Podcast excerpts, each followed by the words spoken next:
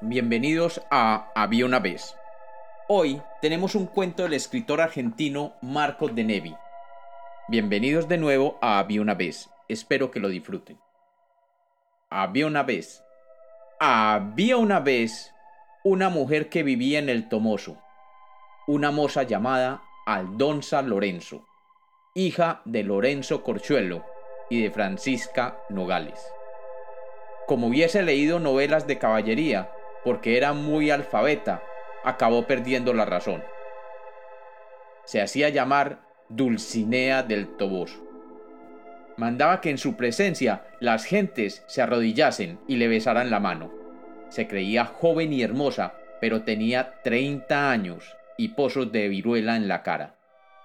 Se inventó un galán a quien dio el nombre de Don Quijote de la Mancha. Decía que Don Quijote había partido hacia lejanos reinos en busca de lances y aventuras, al modo de Amadís de Gaula y de Tirante el Blanco, para hacer méritos antes de casarse con ella.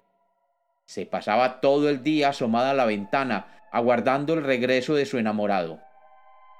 Un hidalgo de los alrededores, un tal Alonso Quijano, que a pesar de las viruelas estaba prendado de Aldonza y debió hacerse pasar por Don Quijote. Vistió una vieja armadura, montó en un rocín y salió a los caminos a repetir las hazañas del imaginario Don Quijote. Cuando, confiado en su ardid, fue al Toboso y se presentó delante de Dulcinea, al don San Lorenzo había muerto. Y como los cuentos nacieron para ser contados, este es otro cuento de Había una vez.